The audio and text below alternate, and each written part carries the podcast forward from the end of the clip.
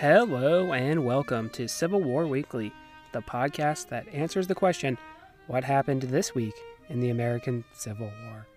I am your host, Tim Patrick, and this is episode 10, May 24th to May 30th, 1861. Last week, we talked about some early naval actions of the war in the Chesapeake Bay, as well as North Carolina, uh, putting the final piece of the Confederate puzzle together, and had a very nice talk about Zouaves as well. We mentioned Elmer Ellsworth, as well as his importance, especially early in the war.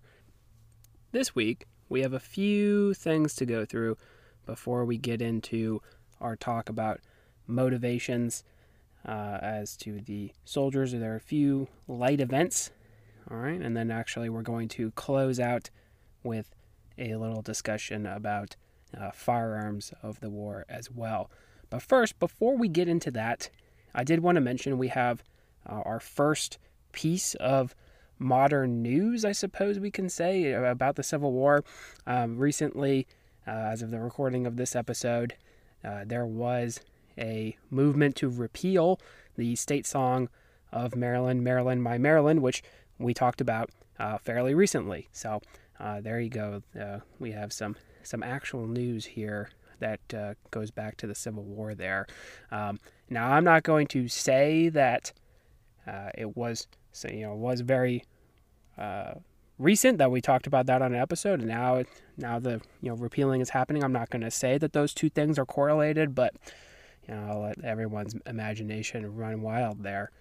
Um, but without further ado, let's go ahead and get into the episode, and we will begin with the bluegrass state. As a note, this is going to backtrack just a little bit when we're talking about Kentucky. On May 20th, 1861, the border state would declare their neutrality. Rather than side with one or the other, they would hope to watch the situation play out uh, without real involvement. Considering this is the home of the great compromiser himself, Henry Clay, that's not really surprising, right? John Crittenden, who had become the main political leader from Kentucky and had also made an attempt uh, at compromise uh, early when a couple of the southern states were seceding. He, he tries to uh, take a stab at the compromise, but uh, it does not ultimately work. Uh, he had actually suggested the line of the Missouri Compromise be extended all the way to the Pacific, so that would, you know, have all that territory in the Southwest. Um, would be slave states, so placate those southern territories. Under that proposal, Congress would not be able to abolish slavery in the future territory or in the existing states. An interesting concept, but many states who had already seceded were unwilling to turn back. Neutrality for Kentucky did not hold either, and later in the year they would join the Union. Now, Kentucky was indeed a slave state, as already mentioned. Many people, uh, like Henry Clay, had been born in Virginia and moved into Kentucky uh, the territory having once been part of Virginia. Despite these deep southern roots, though, being so close to the northern states would also uh, have an economic advantage. This is a good spot to mention an attitude that would be shared amongst the strong Unionist border states. Many who do not want to secede from the Union would believe that the Constitution would save the institution of slavery. Like we have already mentioned, there are those who are still wanting a compromise and a peaceful solution. Lincoln, in his inauguration uh, address, he, he mentions that he does not have the legal right to interfere with slavery. We talked about that already. So, you know, certainly there is uh, a strong uh, footing for that uh, legal argument that uh, it's not going to go away um, in that manner. Not throwing a lot in with either side would appease the slavery supporters and the Unionists of the state. As mentioned, this is going to change later in the year, and uh, we are certainly going to be there to talk about it. Uh, but just important to at least introduce this concept. And uh, I think it will also illustrate the split decisions we have been seeing in, in various areas, the border states, you know, even states north and south. Uh, it illustrates that that divide that we have. An episode or two back, we talked about uh, habeas corpus and Lincoln's suspension of the institution. We also talked about the response of Maryland to the movement of Union troops through the state uh, mainly that there were, uh, shall we say, objections to that. Native Marylanders would destroy bridges and telegraph lines, as we already mentioned. One such man, John Merryman, would be arrested on May 25, 1861, uh, but not charged for his role in the destruction of the lines. While imprisoned in Fort McHenry, Merryman would petition for a writ of habeas corpus. Essentially, he was attempting to fight what he thought was an unlawful imprisonment. The commander of Fort McHenry uh, would not release uh, Merryman uh, under the pretense that his orders came directly from the president. Lincoln had given these orders to the Army directly. Roger Taney, our friend from the Supreme Court, U.S. Supreme Court, would grant the writ and issue the orders for Merryman's freedom. The U.S. Marshal was turned away at the fort. Taney would consider Lincoln's action illegal, but the issue was not pressed. Congress would meet in a special session and pass legislation that would make any of the actions of the Army or Navy as commanded by the President to be considered as if they had been approved by Congress. It should not surprise you to know that Roger Taney did uh, send luxuries to Merryman while he was jailed. Um, you know, as, as if you really needed to know his thoughts on the matter there and whose side he was really on. So far, we have talked about militias and men forming into regiments, but we should go a little bit deeper. When we talk about motivations of soldiers, I think we need to differentiate between why and what. There is a why as to the enlistment of soldiers, and then there is what in terms of what they believe they were fighting for. To really understand, I think we need to put our mindsets back in the 1860s. Back in those days, there were many different concepts that might seem foreign to us. A loyalty to your home, and most notably to your state, uh, was important. Today we have this concept of the nation as a whole, but this was not, you know, quite so well developed back in the 1800s. Remember, 1776 at this point is less than 100 years prior. We are still a young nation even today, so ties to the nation as a whole might not be so strong. Sure, there was nationalist sentiment, but when soldiers mentioned defending their country, a lot of times they meant Virginia, North Carolina, etc., their states. Uh, that was what they meant by their country. Forging of a new nation, such as the Confederate States, would be a powerful motivator, so it is not to say that nationalism is not present. The bond to community would be stronger, and so you would be more willing to fight in its defense. There is a different mentality when it comes to manliness and this defense as well. Men starting wearing beards, the ultimate talisman of machismo, we have actually already mentioned that there was peer pressure involved in the enlistment of armies. It is not a Civil War example, but if you have heard of the book or the films uh, The Four Feathers, I think this gives a great example of this attitude. If you are unaware, the plot is that a British officer resigns his commission before an expedition to the Sudan. Three of his friends and his fiancee send him white feathers, a symbol of cowardice, causing him to have to redeem himself uh, by actually going uh, going anyway, not, not as part of the army. Now, we might today say, big whoop, white feathers, who cares? But if we think about this different manly attitude, then it makes all the difference in the world, really. We talked about how Henry Morton Stanley was sent women's clothing when he did not join up. It's the same kind of thing. Uphold honor, and there was duty to go out and fight and serve. These are both very powerful in answering our question of why. It should also be noted that there were also substitutes, you know, bounty men, draftees, and conscriptions that would not share in the same reasons as to why they thought, but I will cover those another time. Let's talk about the what. James McPherson has written a small, concise book about what soldiers fought for.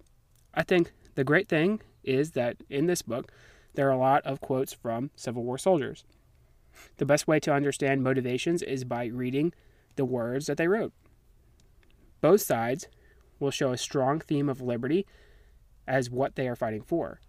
Freedom and a comparison to the founding fathers is interesting for the Southern what that they are fighting for as well. I find one very powerful quote interesting. We should be proud of that noble name.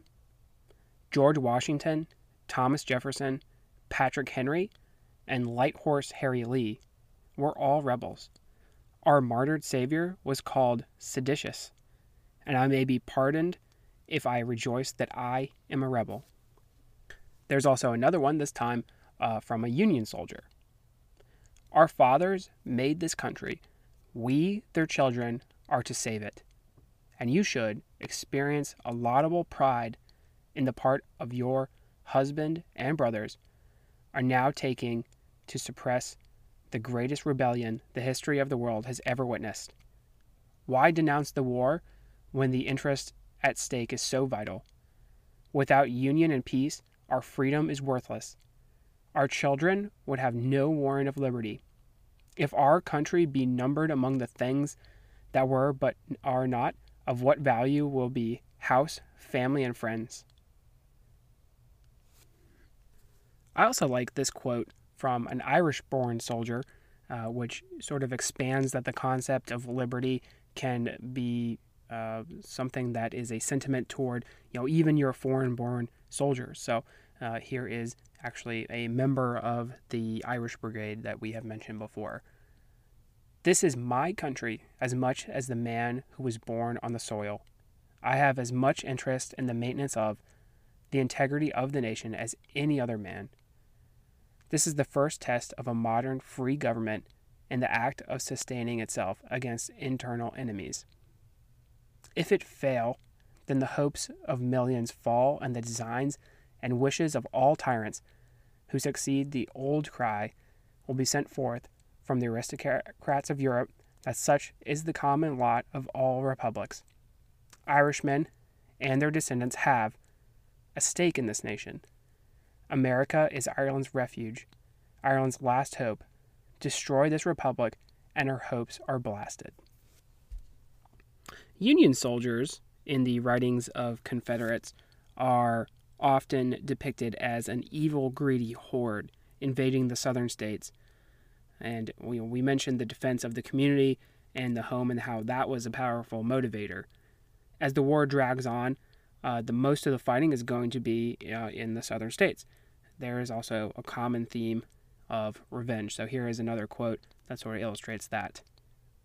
In this particular quote, uh, a Texas officer is writing his wife, and he is saying that they need to teach their children a bitter and unrelenting hatred to the Yankee race that have invaded our country and devastated it, and murdered our best citizens. If any luckless Yank should unfortunately come into my way, he need not petition for mercy. If he does, I'll give him lead if he asks for bread. I intend to massacre the last one of them that ever has or may hereafter place his unhallowed feet upon the soil of our sunny South. So, you know, definitely teach him right, start him early, right? We have already mentioned the horrible conditions of Andersonville, and, and certainly there were some who were sympathetic to uh, prisoners on both sides. Um, but I have another quote that sort of illustrates um, certain sentiments that uh, were not quite so charitable, shall we say. Uh, and this is actually a South Carolinian who is writing uh, while watching Union prisoners who are being transferred from Andersonville to, to Florence. I never saw a worse looking set than the Yankee prisoners. They have all wasted away from starvation and are fortunately dying rapidly. That is much better than exchanging them. And talking about yellow fever, he also says if it only gets among those 15,000 prisoners encamped on the race course, it will make them beautifully less. Now, slavery is an interesting topic. Uh, many of the Northern soldiers were not abolitionists, nor was that a reason they would originally fight, but to witness the institution in person was a changing factor. Emancipation was seen later in the war as something that would destroy the Southern cause and was welcomed by many soldiers. In the election of 1864, most of the army will vote for Lincoln, whereas perhaps they would not have earlier in the war. Here's a quote expressing the change in opinion. I thought I hated slavery as much as possible before I came here. But here, where I can see some of its workings, I am more than ever convinced of the cruelty and inhumanity of the system. So there were a lot of writings like that for sure. You know, it should be noted that really the the goal of the North, the goal of of you know these these states who stay in in the United States, um, is that they are trying to reunite the nation. They're not trying to uh, necessarily uh, uh, create a new nation or destroy these these southern states. Um, so a lot of them are really seeing uh, slavery as sort of being in the way of that and sort of a means to the end. Um, so when a lot of uh, folks talk about how the war was fought over slavery, you know that was that was not really as big of a goal um, until it became you know seen as more necessary toward the end there. The addition of black soldiers to the Union Army would also solidify some soldiers who would defend their comrades. Confederate soldiers who did not own slaves, and most of them did not, certainly wrote about racial superiority and a fear of their homes should slaves become free. I know we may bring up more motivations down the road. I do think it is important to understand the motivations, or at least some of the motivations, of uh, the common soldier as we move forward. And uh, it is not quite so black and white as uh, maybe certain certain things would make you believe. So there's sort of this complexity to everything, and it's not certainly something that we can just you know put a pin in it. It's going to be sort of ongoing as we go through this narrative. So you know we'll definitely you know keep touching upon it you know moving forward. Just a little bit about the appearance of these soldiers, who have various reasons for fighting. In terms of equipment, there are similarities and differences of the dress of the two sides. Early in the war, there are more outlandish uniforms as well as a mixing of colors, which will play a part in the early battles of the war. You know, for instance, there are Union troops who are wearing gray and uh, Confederate troops wearing blue early in the war, so it does get a little bit confusing. The other thing that I think is sort of interesting, or at least I thought it was interesting, and it's something I never really thought of, is that you know Union troops would wear wool uh, mostly, while Confederates would wear uh, uniforms made out of cotton. So um, it's, it's, sort of it makes sense, right? You know, cotton in the South, uh, and obviously, you know, the, the North they don't they don't have cotton anymore, right? Uh, so I don't know. It's just something that you never really think about. I think. While there were variations, you know, let's talk generally though. The U.S. Army would wear blue sack coats over civilian shirts and drawers mostly. For pants, light blue trousers, and for headgear, a forage cap or kepi with leather strap. If you picture the kind of blue or gray hat you can get at most Civil War gift shops, know, that's what we're talking about here. Shoes would be leather with an iron heel plate. Confederates would wear gray or butternut, but the accoutrement would be relatively the same to their northern counterparts. Cartridge box that would contain 40 cartridges, a cap box for your percussion caps. We'll talk about those in a minute. And we're going to prime the weapon. Uh, bayonet, scabbard, you know, canteen, haversack. That's going to carry rations, your knapsack, as clothing, personal items. And you know, typically there would be a blanket roll for Confederates. You know, Union troops also use the blanket roll, and that's uh, it's pretty iconic. I think when you think of a Civil War soldier, uh, to have a, a, rolled blanket you know, around the slung around the shoulder. If you place items in a blanket and then roll it up, and then you sling that over your shoulder, you know, uh, tie it off before doing so, um, then you you sort of have a makeshift uh, backpack shoulder bag, right? Uh, you know, haversack was sometimes uncomfortable, so the blanket roll would be used, well, like I said, on both sides. As another quick note, the color of, say, the chevrons on your NCOs would designate the branch. Uh, so you'd see light blue for infantry, yellow for cavalry, and red for artillery. It's uh, sort of the same on both sides there. Let's move forward and talk about another topic that is uh, certainly uh, a nice topic for some, and, you know, for some, uh, it might be a little bit boring. That's why we saved it till the end. Let's talk about guns. Specifically, let's mention a brief history of firearms and explain a little about why the Civil War was so deadly. So that's important. In case anyone does not know, for this discussion, caliber, when we are talking about guns, refers to the bore diameter of the barrel and size of the ammunition, right? So in 1795, we would see the first production of American firearms. They would be based off the Charleville muskets that the French supplied during the American Revolution. Once again, thank you to the French. Now, these weapons would be flintlocks. For a flintlock, you have a flint, which is sitting in a little lock. As the name would suggest, it strikes a hammer. A spark goes into a pan, igniting the touch hole, which fires the weapon. So uh, that's how that works there. You have three shots in a minute usually for a flintlock, you know, if you're well trained and we're going to see some improvements as we sort of move forward. At 1816, the pan is going to be made of brass, which is going to have you know, provide for less corrosion there. But you know, wet pro- powder is still going to be a problem for these flintlocks. Um, so we come up with the percussion cap, which made things a little bit easier. And one of the first uh, weapons that used the percussion cap uh, was actually the 1841 Mississippi rifle, and it was named the Mississippi rifle not because it was made in Mississippi but because it was used by Mississippi volunteers during the Mexican American War, who were commanded by, uh, you guessed it, Jefferson Davis. Jefferson Davis wanted to have the cutting edge armaments for his men, so he you know purchased these uh, percussion cap rifles for them. A 54 caliber 1842 Springfield, you know, provided some further development and we should talk a little bit about how bullets are are developing, right? And the bullet is going to be of the Civil War anyway is going to be uh, named after uh, its inventor, a French army officer named Claude Etienne Minié. Uh, we see a lot of it, you know, mini ball is what a lot of people pronounce it as. I guess it should technically be Minié ball, right? Uh, instead, uh, it's slightly smaller than the hollow of the barrel, so the ball would expand, right? You're also using uh, rifling with this, so it's, spinning, so it, it, has a little bit more force to it. It can go farther, right? That's what uh, that's what that means. And your rate of fire, you have a nine-step process. It's called load in nine times. That's what it's known as. You take out your cartridge, you tear it with the teeth, you pour the powder down the barrel, uh, you put the bullet in the barrel, you have your rammer, you it is rammer, and you ram down the cartridge. You return the rammer uh, you know, prime your weapon.